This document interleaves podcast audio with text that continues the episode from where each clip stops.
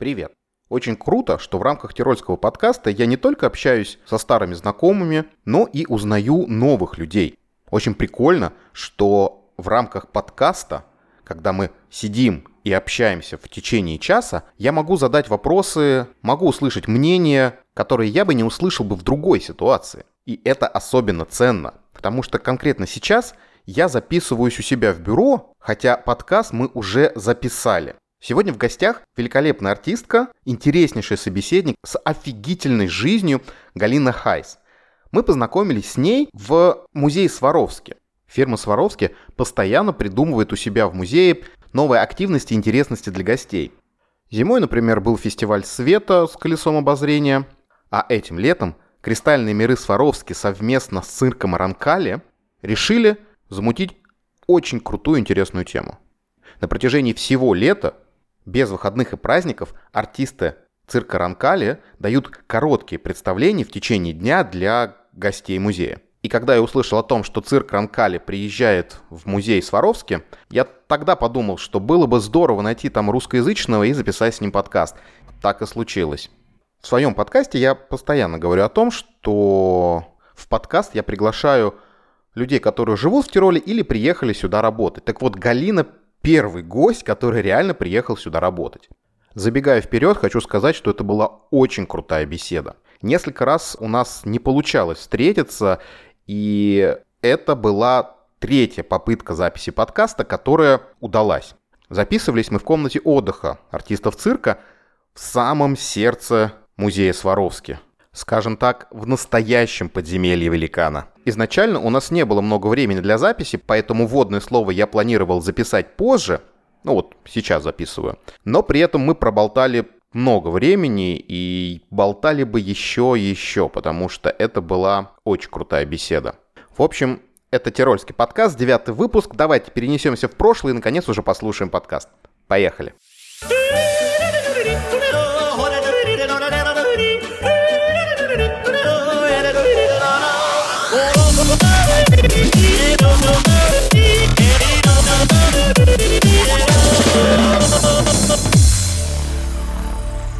А вообще сегодняшняя беседа получилась абсолютно случайно. Я, честно говоря, не верил до конца, что это получится, потому что у меня в гостях сегодня Галина, Галина Хайс, а, которая в рамках большого проекта совместного э, с Воровски Кристаль Вельтон и цирка Ранкали, э, где, соответственно, Галина представляет цирк Ранкали.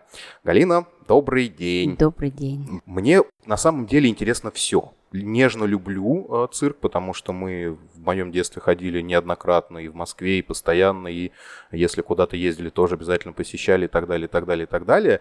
И для меня цирк это такой некий некое волшебство, некий волшебный мир, э, за кулисы которого заглянуть ну, практически невозможно. А может быть, поэтому я в свое время пошел на театральный, потому что театр это тоже некая такая тоже фантазия. Фантазия, да. да. Поэтому очень интересно, а, как вообще получилось связать свою жизнь с цирком. Случайно, случайно получилось. Я вообще-то ехала поступать в театральный институт в Киеве. Сначала я училась в кулинарном училище. да, это почти как шутка звучит, но так оно и было. Я училась в кулинарном училище, три года отучилась, и мне нужно было отрабатывать, по-моему, три года. Тебя направляли на работу, меня направили в какую-то столовую, которая была э, на шахте в Кривом Рогу, а я уже хотела поступать э, в театральное в это время. Но мне диплом никто не отдавал, поэтому я решила, я закончу вечернюю школу, получу еще один диплом, и с этим дипломом могу уже убежать из со своей столовой и поступить в театральный институт. И так я сделала. Я закончила, еще год мне понадобился. У меня был второй диплом вечерней школы. И с этим дипломом я на работе попрощалась со всеми. Ну, конечно, это было совсем нелегально, то, что я делала. У меня не было ни увольнения, ничего. Я просто исчезла. Ну, все повара знали, что я уезжаю, как бы, и они мне даже советовали, типа, давай, девочка, едь, едь, едь, потому что понятно, что повара с меня не получится никакого. Слушайте, вот. прям детективная история. Это да, да. Вау. Да, и я так собрала свои вещи и уехала. А я жила в общежитии в это время, рабочее общежитие такое тоже было. И в это время я занималась э, в театре пантомимы. Как Мгм. бы, Это э, все в Кривом Роге. Это в Кривом Рогу, да. И вот я занималась уже три года театром, четыре года в это время уже было театром пантомимы. Мы уже выступали, мы уже ну, были довольно-таки известный театр. И э, я еду поступать в театральный институт. В общем, мне возврата нету. Если я вернусь, то э, как бы я нелегально ушла с работы, я, у меня документы там остались, как бы мой диплом там остался, все осталось там. Это же уголовное преступление тогда Это, было. это преступление, да-да, да. Поехала я в Киев, узнала, где театральный институт находится. У меня в Киеве никого нету, где остановиться тоже не- нету. В общем, мне сказали, едет э, с вокзала, ты садишься на трамвай, который едет прямо в театральный институт. Ну, я так и сделала. И вот я еду в театральный институт и смотрю по сторонам, вот, где что происходит, и вижу там э, цирк, киевский цирк, и возле цирка много людей стоят. И они все такие молодые, красивые люди стоят. И я так смотрю в окошко, думаю, ой, как интересно. У меня будет тоже такое театральное училище, где я буду учиться. Вот я приезжаю в театральное училище, а там перед поступлением, экзаменом такой типа просмотр, собеседование. Вот и вот я, я беседую, значит, э, они, ну, они меня спрашивают, я на украинском языке я не говорю, петь я не умею, монолог я подготовила, прочитала, стих я прочитала, Потом я начала, естественно, показывать им пантомиму, потому что пантомиму я умею делать хорошо. Они смотрят, смотрят и говорят, слушай, тебе нужно в цирковое училище ехать, потому что э, сюда ты не поступишь точно, ты не говоришь на украинском языке, ты не поешь, у тебя шансов будет очень мало. А я говорю, а где цирковое училище? Ну, они говорят, ну, ты, наверное, проезжала здесь вот буквально пару остановок. И я понимаю, что это они говорят об этом, где, где мне понравились эти молодые люди. В общем, я возвращаюсь туда пару остановок, сразу же захожу в училище, спрашиваю, когда у вас здесь э, экзамен. Экзамен у нас через месяц. Все эти люди уже стоят там. Я говорю, почему же так много людей сейчас? А там, в общем, такая система. Ты приходишь туда, просматриваешься, и потом ты можешь месяц заниматься. То есть подготавливают тебя поступлению. И э, теперь я понимаю, что мне надо месяц жить там, в Киеве где-то, чтобы поступить в училище. Э, У меня, конечно, деньги с собой были, но ну, не так много денег. И я решаю, значит, я буду, э, чтобы сэкономить деньги, я буду спать на вокзале и буду поступать в цирковое училище. Вот у меня месяц есть. За месяц мне надо растянуться, сесть на шпагаты все, сделать мостики, всякие стойки на руках. То есть это цирковое училище, это не театральный институт, да. К чему я была готова, но не, не до такой степени. А когда видела, как другие готовы, я поняла, что я не готова. И так я и начала поступать. Сейчас я вопросик уточню. Да. Если не секрет, какой это год? Слушай, это в 1984 год. Угу. 84 Я в 83-м родился. Ну, не просто, чтобы понимать, э, что на вокзале, в принципе, теоретически можно было спать. Я думаю, что Можно. так и спали. Да, да, да. Реально месяц спали на вокзале. Ну, как бы э, месяц не получилось спать, потому что получилось, ну, у меня деньги на вокзале, деньги заканчиваются еще быстрее, чем если бы ты жил где-то. Ну, конечно, без опыта ты этого не понимаешь еще. Родителям я сказать не могу, что я поступаю театральный. Я ушла с работы и документы бросила, и меня разыскивают вообще-то. То есть, как бы я об этом сказать не могу. Я решила, я когда поступлю, тогда я только могу им сказать об этом. Ну, в общем, я спала пару дней там на вокзале, где-то, может быть, неделю, я не помню сколько точно, но занятия э, в этом училище цирковом такие интенсивные. Знаешь, и когда ты не к этому не готов, и ты не высыпаешься хорошо, и ты не питаешься нормально, то это тяжело выдержать.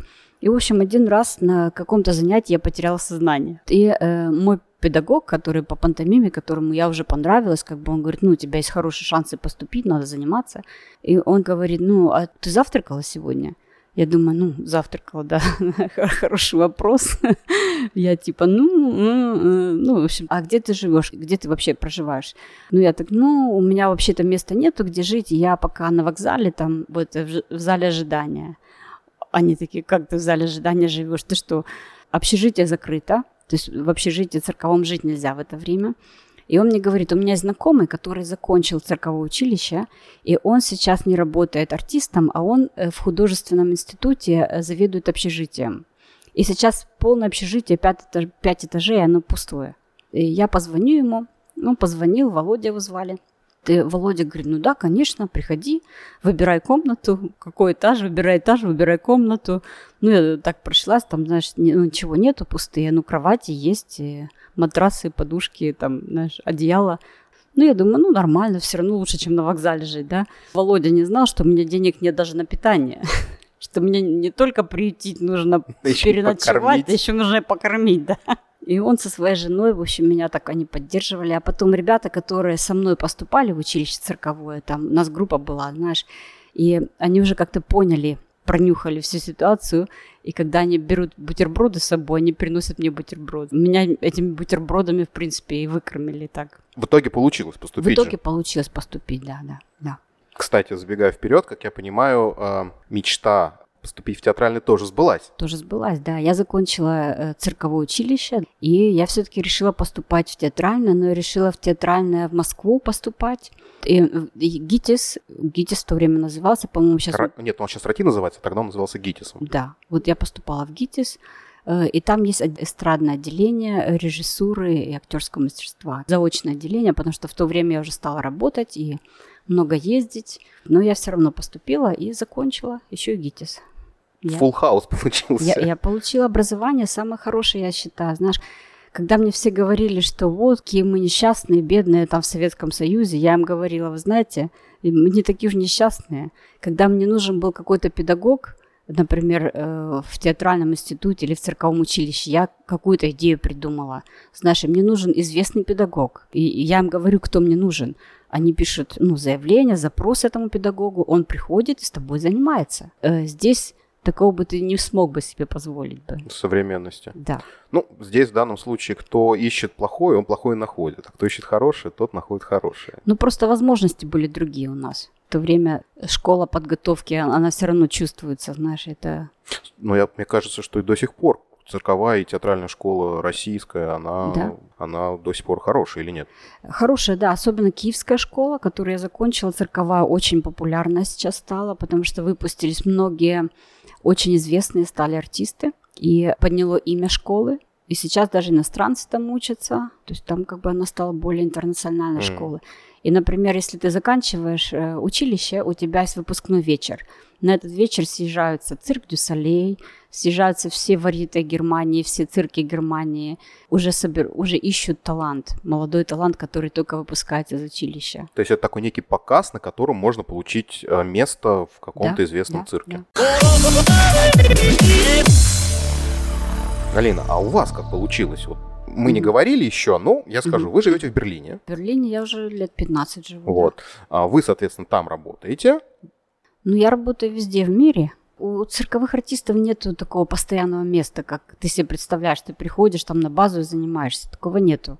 Они тебе звонят и говорят, у нас есть контракт на два месяца в парке Сваровский. Ты должна делать там то-то, то-то и то-то. Хочешь? Поехали. Вот так. Или потом они говорят через, там, у нас есть на декабрь, допустим, рождественское шоу, поехали с нами. Ну, поехали. Ну, то есть, как бы это не... Ранкали это не только моя одна работа или компания, с которой я работаю. Я работаю со многими компаниями. Вот сейчас для меня прям эта новость была. То есть мне казалось, что есть некий цирк, угу. в котором заключен кон- контракт на какое-то время, mm-hmm. И, соответственно, на базе этого цирка артист работает. А получается, что есть некие такие фрилансеры в кавычках, да, а, да. которые, по сути своей, да. а, с, с определенным номером, которые э, подходят или не подходят да. для разных да. цирков. То да. есть вы, по сути, поработали, я как понимаю, со многими европейскими да, цирками. Да, да, да. То есть, допустим, Ранкали меняет э, шоу каждый год. В этом шоу остаются некоторые там пару клоунов могут оставаться, но программа меняется там почти никогда не останется жонглер, например, или акробат. Они все меняются. Я, я знаю только пару клоунов, которые постоянно остаются там. То есть, как у которых действительно тот самый контракт, наверное. Ну, и, и они тоже продлевают контракт на... То есть, mm-hmm. они тоже продлевают контракт на год. Например, они год сезон отработали, и потом они смотрят, нашим предлагают, или они хотят и так далее тоже цирк Ранкали, он позиционируется как немецкий, но создатель его австриец. Я не смотрел историю, но, по-моему, он начинал здесь в Австрии. И потом уже перебрался в Германию, там, видимо, да, попроще да, да. это было. У него, тоже очень интересная история Бернарда. Он несколько раз начинал цирк, он обанкрачивался несколько раз. И потом он третий раз у него получилось. И получилось, знаешь, очень по, на большой такой размах, скажем. Но он очень известный в Европе. Он известный, да, Ранкаль известный цирк. То есть периодически с гастролями они сюда в Инсбрук приезжают. Вот Да. в этот раз другой цирк приехал в Инсбрук, потому что, видимо, здесь Кристаль Вельтон Сваровски. Я думаю, что это стратегическое. Каждые два года они забивают цирк, им, наверное, так. Они просчитали, сколько им надо быть здесь, знаешь. Ну, вот вообще, на самом деле, у меня в голове происходит какое-то некое, может, стереотипное понимание, что какие-то культурные мероприятия, какие-то культурные истории, они не окупаются. То есть только при условии поддержки либо государством, либо как некими меценатами, которые там типа любят цирк. И вот как я понимаю, что не все такие, вот, например, Ранкали, он все-таки окупает себя и наращивает базу, или нет? Э, Roncalli – это очень большой бизнес. Цирк – это одна часть бизнеса. То, что мы делаем здесь, это вторая часть. У них очень много ивентов, у них и, и музыкальные концерты есть, и такие типа Weihnachtsmarkt. Вайнексмарк – это рождественский базар. Базары, да. И, и, и там есть еще такие базары, которые не только на Рождество бывают, но они как э, такого типа старого базара. И Roncalli это раскрутило очень хорошо. Они на этом зарабатывают хорошие деньги, и, э, потому что сам цирк, э, если бы был только цирк, он бы, наверное, не окупался бы. Ну, декорации в Сваровске сейчас, которые стоят, эти вот вагончики, это все Это Ранкалевская, да. А Я, честно говоря, не знаю, когда именно выйдет наш выпуск вот этот, но, в принципе, до конца августа гости Тироля или жители Да. Тироля могут прийти и посмотреть, как это все выглядит по-настоящему. И не только посмотреть, они могут поговорить, задать вопросы, посмотреть, как мы репетируем. Это совсем другая атмосфера. Да, абсолютно, мне она очень нравится. А, просто Да. такая история, что мой сын с моей женой частые гости в Кристаль Вельтон Сваровски, потому что моя жена купила годовой абонемент, и так они и познакомились, то есть на русском языке, что сын прибежал и начал что-то на русском кричать, а, вот, и, соответственно, Галина ответила на русском. Действительно, вот для него это прям кайф, он э, дома фокусы мне показывает, три с половиной года он мне фокусы показывает, которые вот он увидел здесь, и он там с веревочкой какие-то, там с карты мне показывал, у него есть не игральные карты, а карты из игры какой-то. И вот он мне там тоже пытается что-то там показать. Это, ну, это вел- великолепно, Это здорово, да. да. конечно. Приходят дети, которые учатся фокусом. Они что-то здесь научатся, приходят через неделю, показывают, потом приходят еще раз показывают, знаешь, мы, мы их поправляем. То есть, конечно, есть такая возможность, что кто-то будет вдохновлен этим, может стать каким-нибудь артистом, кто Ну, его знает. Да, то есть это вы, по сути, открываете дверь небольшую в мир Да. волшебства. Особенно я пытаюсь уделить внимание девчонкам, потому что все считают, что фокусник – это профессия для мужчины. И даже когда к нам приходят, знаешь, они смотрят, а где фокусник? Знаешь, я сижу там, они, а мне спрашивают, а где фокусник? Потому что никто не понимает, что женщина может это делать. Вот мы сейчас плавно подошли. А, а какой у вас сейчас номер? То есть чем вы сейчас, а, вот, не, не конкретно в рамках Кристаль Вельтон Сваровски, а в принципе занимаете? Вообще, как бы я магией занимаюсь, да, я как бы в цирке не совсем я много работаю, я, я работаю, но это не мое, не главное. Обычно работаю в театрах, э, очень много работаю Magic Show. И, то есть, как бы у меня есть два направления. Одно направление, где я работаю соло, как, как э, фокусница. Вот, это у меня еще осталось, эти номера, как бы, еще с цирковой школы, из пантомимы, очень много пантомимы я использую у них. Вот, они просто визуальные, они похожи на балет, таким, знаешь, эм, с эффектами, скажем, да. Как бы я к этому не подхожу как magic, как это фокус-покус какой-то. Я подхожу как эффект. Знаешь, если, даже если я летаю по сцене, то я летаю, я не продаю это, как э, Зигфрид Рой или там Дэвид Копперфилд продают, что вот он летает. Я придумаю какую-то историю к этому, почему я летаю, что со мной происходит и так далее. Мгм. То есть как бы это у меня одно направление. Второе направление, я работаю э, со своим мужем, англичанином, и мы, когда познакомились, в принципе, мы познакомились на телевизионной студии, потому что он работал в этом же шоу, он работал комическую магию, и я работала свой номер. И так мы познакомились, и потом какое-то время мы вместе работали в одном театре. Мы сначала поженились, и потом, когда я была беременная, его партнерша, в общем, им надо было уезжать работать. А а у меня была паника оставаться одной в Англии, беременна, я никого здесь не знаю, мне страшно, я не буду. В общем, ему пришлось отказаться от этой работы. партнерша сказала, ну, я не могу ждать, пока вы будете беременными, э, мне нужен заработок. И она нашла себе другую работу. Потом я уже не беременная, партнерша говорит, ну знаешь, я первый раз нашла такую классную работу, которая мне нравится, я нахожусь, она проводит фестивали. И э, как бы она занимается творческой работой, но это работа постоянная, ей не надо ездить, она может находиться, жить у себя в доме, то для них это непривычно. И она говорит, я больше не могу, я не поеду. Потом мой муж говорит, ну тогда я буду искать э, партнершу да, мне нужно делать какой-то кастинг, найти партнершу. Я ему говорю, ну, какой смысл, если я могу с тобой работать? Он мне говорит, ну да, ну здрасте, тебя все знают, ты Галина, ты такая, это самое, ты вдруг будешь со мной комедий делать. Я говорю, ну да, я же училась на пантомиму, это моя профессия. Ну, ему это было трудно представить, конечно. В это время у нас маленькому baby 6 недель, и мы между тем, как ребенок А спит, сейчас сколько? 21 год. Ага. И в то время, как ребенок спит, мы пытаемся что-то порепетировать. В общем, это было, конечно... Я приезжаю в театр, в котором меня все знают как э, фокусницу Галину, знаешь, иллюзионистку, там, мисс Магия. Я мисс Магия Советского Союза, кстати, да, да, да. Мисс Магия Европы. То есть я приезжаю такая вся неземная. А режиссер мне говорит, Галина, я даже не представляю, как ты будешь э, комедий работать. Э, это же совсем другой жанр. Э, и он сидит так в зале, знаешь, руки сложил и говорит, ну покажи что-нибудь смешное. В училище цирковом мы не привыкли отступать. Или в театральном. Тебе сказали показать смешное? Покажу смешное, знаешь. Да. Ну, я... Вывернись наизнанку, но сделай. Ну да, ну да, я, я начала там дурачиться.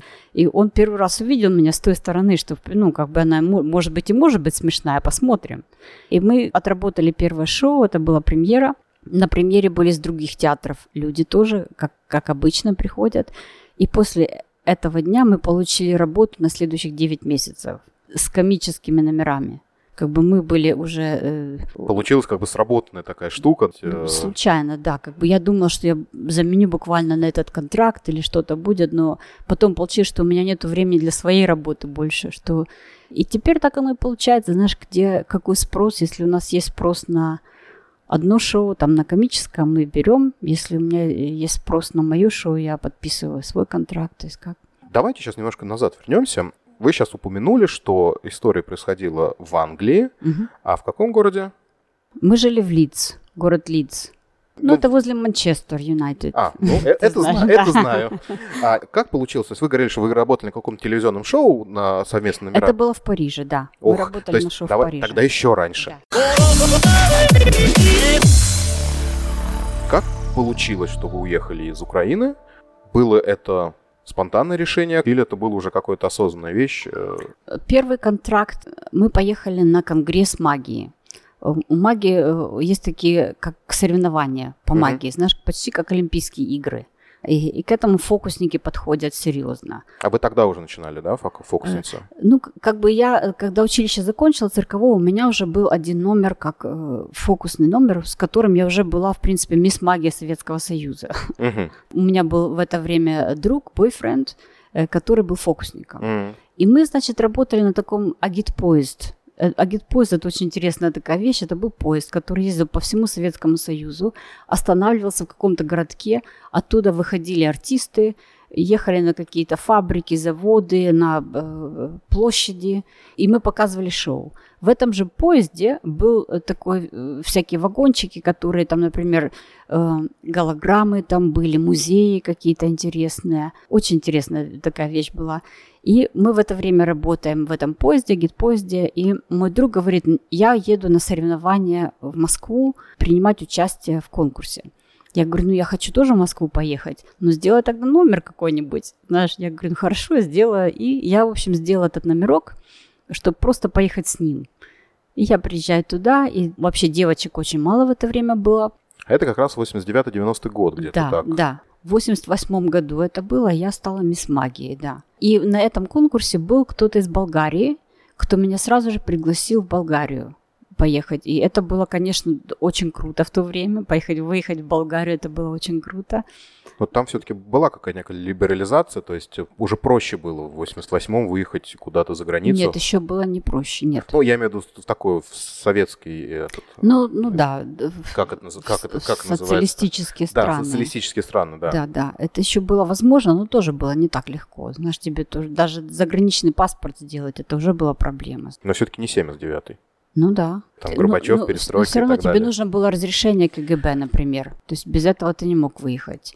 Что было позитивно, что так мало людей выезжало в это время, что мы, в принципе, могли прийти в Министерство культуры и прямо идти к министру культуры или там э, к министру иностранных дел. Мы идем сразу туда, мы говорим, вот мы фокусники, мы пользуемся, мы получили такие-то звания, нас приглашают, мы хотим показать, что в нашей стране тоже культура есть, что мы умеем. Знаешь, иногда, допустим, в Министерство иностранных дел мы так стучим, открываем дверь, сидит такой толстый министр. Кто такие? А мы фокусники. А вот карту, вы, выбери любую карту, выберите карту. Он, какую карту? Вы что? Ну, это реально слом такой некий, который Да. помогает. Да, мы сразу, знаешь, шторм, шторм такой, знаешь, мы сразу туда а, начинаем показывать фокусы, они такие, типа, ну, а, а ну, держи руки, а ну, руки держи, давай. Ну, а, ну, нас два, два человека. Ты себе представь, в то время мы, я помню, поехали первый раз в Вену и купили в подарок Министерству иностранных дел печатную машинку на английском языке. У них не было печатной машинки на английском языке. Мы им привезли подарок. После этого мы могли входить в Министерство иностранных дел уже более свободно, понимаешь? Ну да, догадываюсь. Это было такое сказать adventure, знаешь, это было нелегко сделать. Я догадываюсь. Ну, у вас вообще, как я начинаю, жизнь началась вообще как-то с приключения, вот оно продолжается до сих пор, получается, да? А просто у меня сейчас такой вопрос тогда в следующем. То есть я, как понимаю, даже с советских времен а, вы выезжали в э, страны Европы, показывали э, номера разные, э, фокусы, и потом получилось какое-то телешоу, или как, пригласили, или как это произошло? Э, Большой виток начался с того, как я приняла участие в соревновании, которое называется Magic Hands. Magic Hands в Штутгарте происходит, в Германии. И э, там тоже очень интересная история, потому что мы были на конгрессе в Польше. И встретили одного там еврейчика из Германии. Он говорил немножко по-русски. И он нам говорит, вы знаете, у нас в Германии самый большой конгресс магии. Вам надо приехать туда и показаться. Мы такие, да, хотим, хотим, да, у нас конкурс есть, мы хотим. Знаешь, но мы не понимаем, что за конкурс надо платить 300 марок. Билеты купить мы можем за рубли у нас, еще в Киеве. Мы купили билет туда-обратно. Валюты у нас никакой нету. Еда у нас с собой набрана. И у нас есть э, знакомый еврейчик, у которого мы можем остановиться. Ну, Бернард нас так приютил, типа, да, останавливайтесь мы. Но на конгресс 300 марок у нас нету. Мы приехали, смотрим так в окно, заглядываем, что там происходит такое. А там, знаешь, где-то, ну, наверное, 800 человек, фокусников.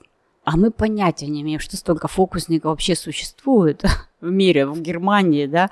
И мы, мы стоим, мы заглядываем, а там базар магии. Они продают всякие фокусы. У нас тоже этого не было в то время. Ни, никаких магазинов магии не было. И мы заглядываем, заглядываем, а все на нас уже смотрят в окно. Я и мой друг, вот, который был э, Женя Воронин. Вот, и мы с Женькой стоим, заглядываем туда, они на нас смотрят. И начинается такое, знаешь, какое-то, все начинают говорить про нас, типа, кто это такие? Там стоят, смотрят, заглядывают, а мы друг друга поднимаем, чтобы заглянуть еще, знаешь, туда. Вот, они говорят, да, это фокусники, вот приехали из Киева, и э, они не могут попасть на конгресс, потому что у них нету, значит, денег заплатить. Э, А Бернард говорит, я пойду поговорю с организатором, расскажу, может быть, он вас так запустит. Значит, он идет с организатором, организатор выходит к нам и говорит, ну, я не могу их запустить, потому что это конкурс. В этом конкурсе можно выиграть 3000 марок. Если они выиграют, то это будет нечестно. Те люди, которые заплатили деньги, я этого не могу сделать. Ну, мы такие, ну да, мы понимаем, как бы это, ну, Ну, вообще логично, ну да? да, да, это как бы логично, честно, понятно. Но мы как бы особенно так, ну, не, не унываем, думаем, ну ладно, может быть, на следующий год как-то попадем, что может быть, мы какие-то контакты с кем-то, а мы не говорим ни на английском толком, ни на немецком толком, знаешь. Может быть, мы какие-то контакты с кем-то познакомимся. И фокусники стали уже на улицу выходить, нам какие-то фокусы показывать с нами. А на нас смотрели, как будто бы мы с другой планеты приехали. Знаешь, это точно, вот из Луны свалился. Они не знают вообще, что мы показываем. Мы не знаем, что они показывают. Вот, потом они, значит, собрали все деньги, все, мно- многие, я не знаю, ну, человек 12-20 собралось, и выносят нам деньги. И там даже больше денег, чем нам надо. То есть нам надо там 300 марок, а там уже 360 марок. Мы такие, вау, мы еще успеем на конкурс. Значит, мы быстро бежим, покупаем этот, эту карточку спрашиваем, когда мы можем в конкурсе, уже в последний день мы участвуем в конкурсе. А я еще до этого Бернарду говорю, этому еврейчику, говорю, Бернард, ну должи 300 марок, я получу первое место, тебе дам. А, а Бернард говорит, ну ты что, здесь все уже закуплено, они уже знают, кто первое место получит, ты что, думаешь, они тебе так дадут, знаешь, ну, у него своя логика такая. В итоге мы принимаем участие, я получаю первое место. Да ладно. Да, и мне дают 3000 марок, огромнейший приз, бокал. Очень круто. Да, и на этом конкурсе они понимают, что мы делаем совсем то, чего у них вообще нету. Знаешь, то есть мы не просто отличаемся немножко, а это просто на самом деле ну, Луна. Ну, другой мир. Луна, да, mm-hmm. это, это совсем другое. И они, каждая страна хочет, чтобы мы к ним приехали. И вот в этот день мы где-то на следующие три года у нас была работа. Почти, в Европе. В Европе. Почти каждый месяц мы могли выезжать там в два, в три, в два-три разных конгресса, которые уже оплачивались нормально. По нашим понятиям это была разница огромная тогда. Например, я, я помню, с этих трех тысяч марок я купила дом под Киевом за 600 марок. Да. Понимаешь, то есть mm-hmm. разница была огромная в то время. Мы когда начали ездить, но для того, чтобы ездить, допустим, виза делалась ну, месяц-два, то есть она очень долго делалась, виза. И поэтому ты когда даешь, тебе надо паспорт отдавать. Поэтому у нас уже накопилось паспортов, наверное, шесть. Потому что в каждое посольство ты отдаешь паспорт. И так мы, так мы ездили, как бы я уже, э, ну, мы ездили очень много, и каждый раз возвращались, и визу становилось легче, все легче и легче получать, какие-то уже в это время уже после 91 -го года уже... Ну, ну, еще проще. Да, уже началось передвижение. А в какой момент вы не вернулись? Ну, точнее так, а, не вернулись, ладно, это понятно, вышли замуж, переехали в Великобританию и не, не вернулись, или нет, или как не, по-другому? Я, я сначала жила в Голландии, еще до того, как я встретила мужа, я сначала жила в Голландии, как бы у меня был э, голландский бойфренд, э, который тоже был брат фокусницы. Мы познакомились тоже на конгрессе магии, знаешь, и мы вместе с ними проводили время очень много, они такие веселые. Вот дедушка говорит, ну приезжай, поживи у меня, у тебя между контрактами там какое-то время, мы тебе сделаем визу голландскую. Я говорю, а что можно так? Давай попробуем на год сделать.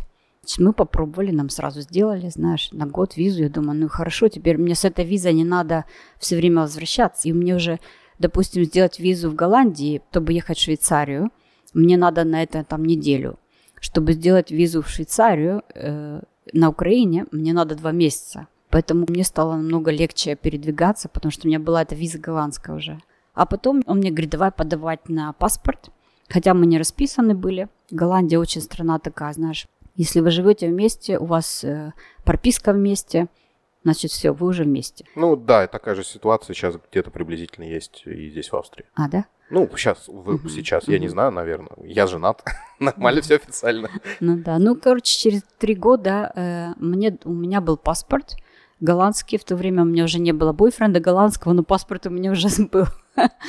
вот, и так я уже потом могла жить, где я хочу, в принципе. Но я возвращалась много на Украину э, и жила там, когда хотела, здесь жила. То есть как бы у меня была более свобода Догадываюсь, передвижения. Это, это круто, на самом ну, деле. да, да. То есть получилось, что э, не было какого-то принятого решения. Это было постепенно-постепенно. Да. Нельзя выделить какой-то день, когда все, я остаюсь или все, я уезжаю. Нет, у меня не было вообще цели оставаться, честно говоря. Я, я, но я в какой-то момент поняла, что мир, э, наш передвигаться по миру, это классно. Я не должна жить в этой стране или в этой стране. Я вообще могу все страны по... Вы можете сказать, что вы пожить. человек мира. Да, в принципе, Это да. круто. Ну да, потому что потом я, ну, у меня были контракты допустим, два года в Австралии, два года в Израиле, два года на Гавайях я прожила. Нету такой определенной страны. Где... А где вы считаете, что вы дома? Ты знаешь, я считаю дома, где моя семья. И где мой муж живет, мои дети живут, это мой дом. Вот так. Да, если они переедут в другую страну, то мне тоже, знаешь, у меня нет конкретной страны дома. Вы говорили до подкаста, как мы познакомились, то с немецким у вас не очень. А дома вы общаетесь на английском. Да. А в какой момент вы выучили английский так хорошо, что даже сейчас вы, когда говорите про, там, говорите не ребенок, а бэйби? А, да, я сказала бэйби. Да. Не знаю. Ты знаешь, я, у меня не было э, как бы школы английского. Я просто общалась в разговоре. Но английский язык, он такой легкий. Он проходит в тебя. После английского вообще тяжело любой другой язык учить.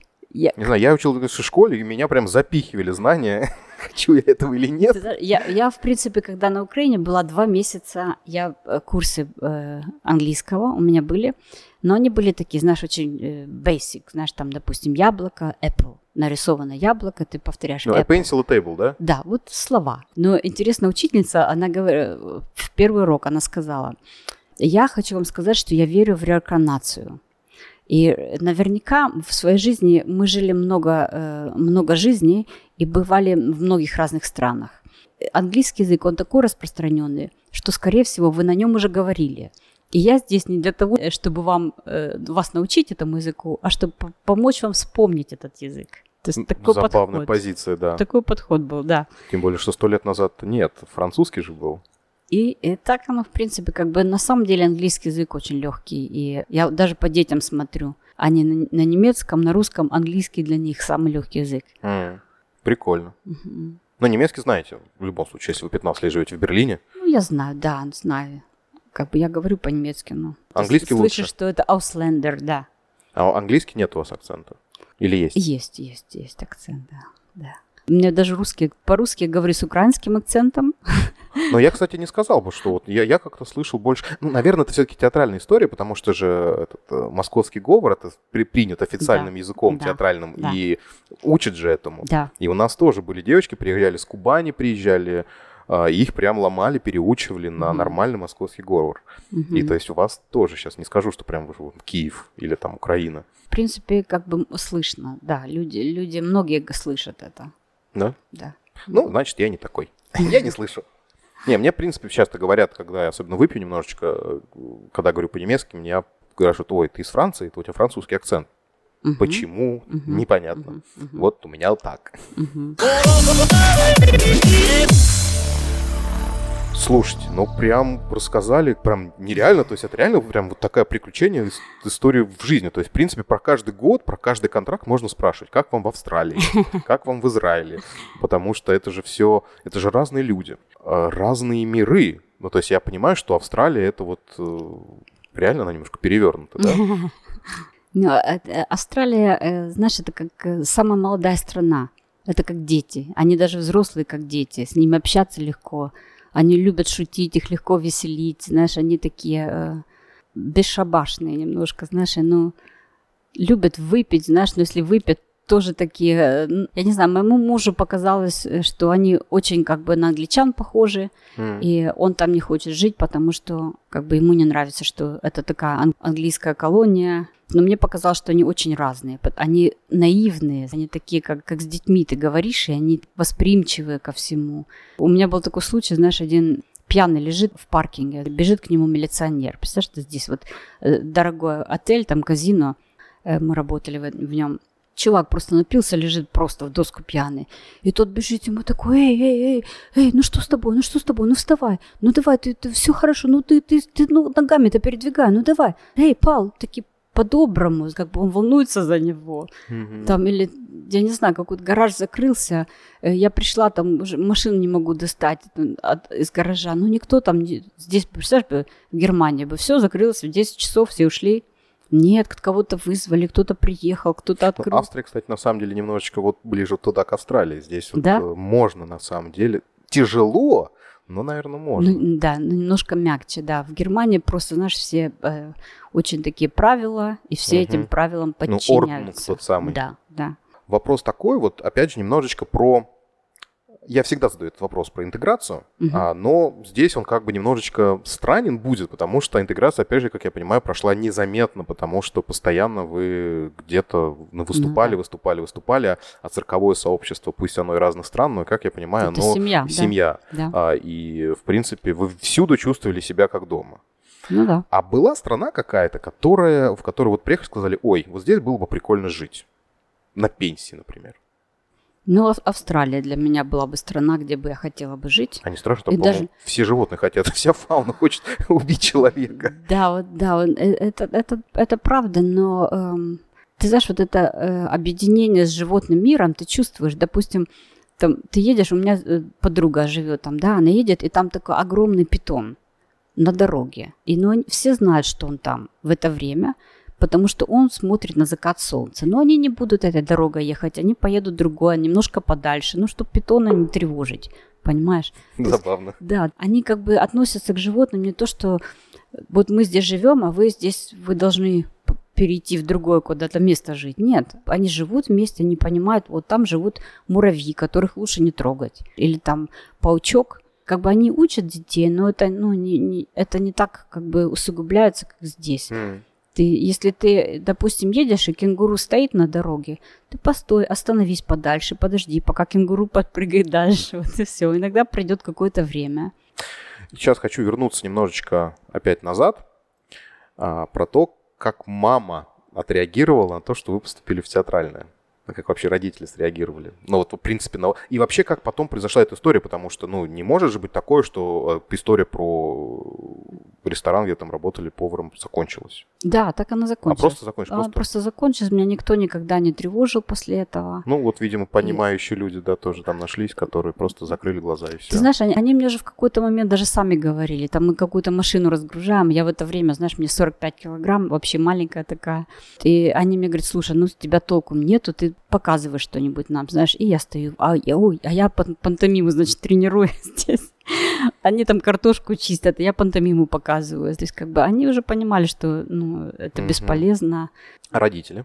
Родители как бы удивились сначала, да, как это, ну, они вообще не ожидали, что там это, этого будет, но как-то так, так и оставили, знаешь, и ну, просто у меня история с театральным тоже произошла такая, не такая кардинальная, но я всю жизнь, меня всю жизнь готовили как технический вуз, а, и я там в школе учился, которая была при а, университете МАДИ, тогда он назывался, сейчас он тоже МАДИ называется, автодорожный.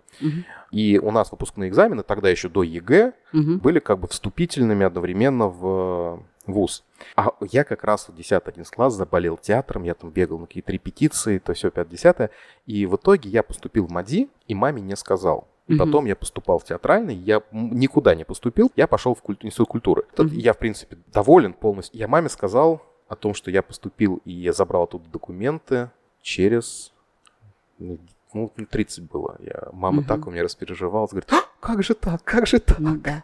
Но родителям страшно было, потому что никто не понимал. Если ты не вырос в этой среде, они не понимают, что можно этим деньги зарабатывать.